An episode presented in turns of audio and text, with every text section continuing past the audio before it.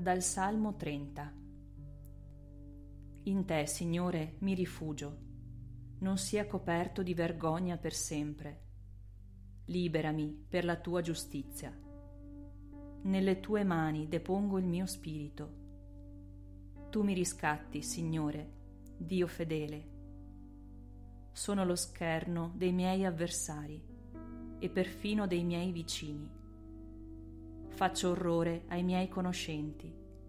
Chi mi vede per strada mi sfugge, come un morto dimenticato dai cuori, come un coccio da gettare.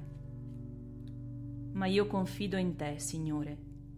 Ti dico, tu sei il mio Dio. I miei giorni sono nella tua mano. Liberami dalla mano di nemici e persecutori fa splendere il tuo volto sul tuo servo. Salvami per il tuo amore. Siate forti, rendete saldo il vostro cuore, voi tutti che sperate nel Signore.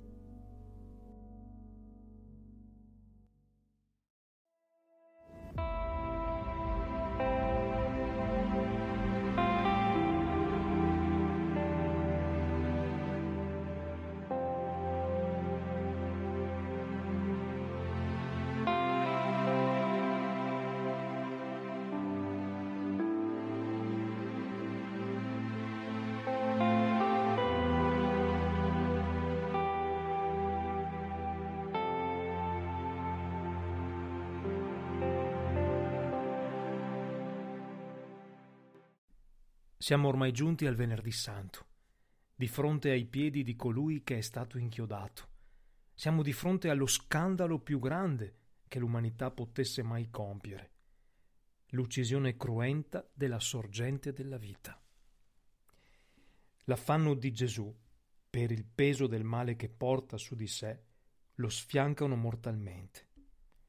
Quel respiro che viene meno nei momenti in cui siamo allo stremo va affidato, va consegnato alla vita. È così che fa il salmista e così fa Gesù. Nelle tue mani depongo il mio spirito. Nelle tue mani depongo il mio respiro, è scritto letteralmente.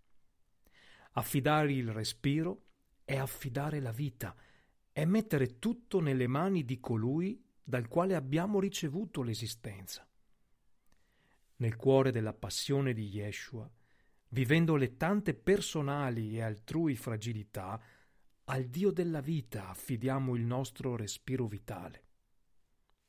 Vibriamo nel profondo con le parole che la liturgia ci offre, intimamente uniti a Gesù. E con fede ripetiamo, nelle tue mani depongo il mio spirito.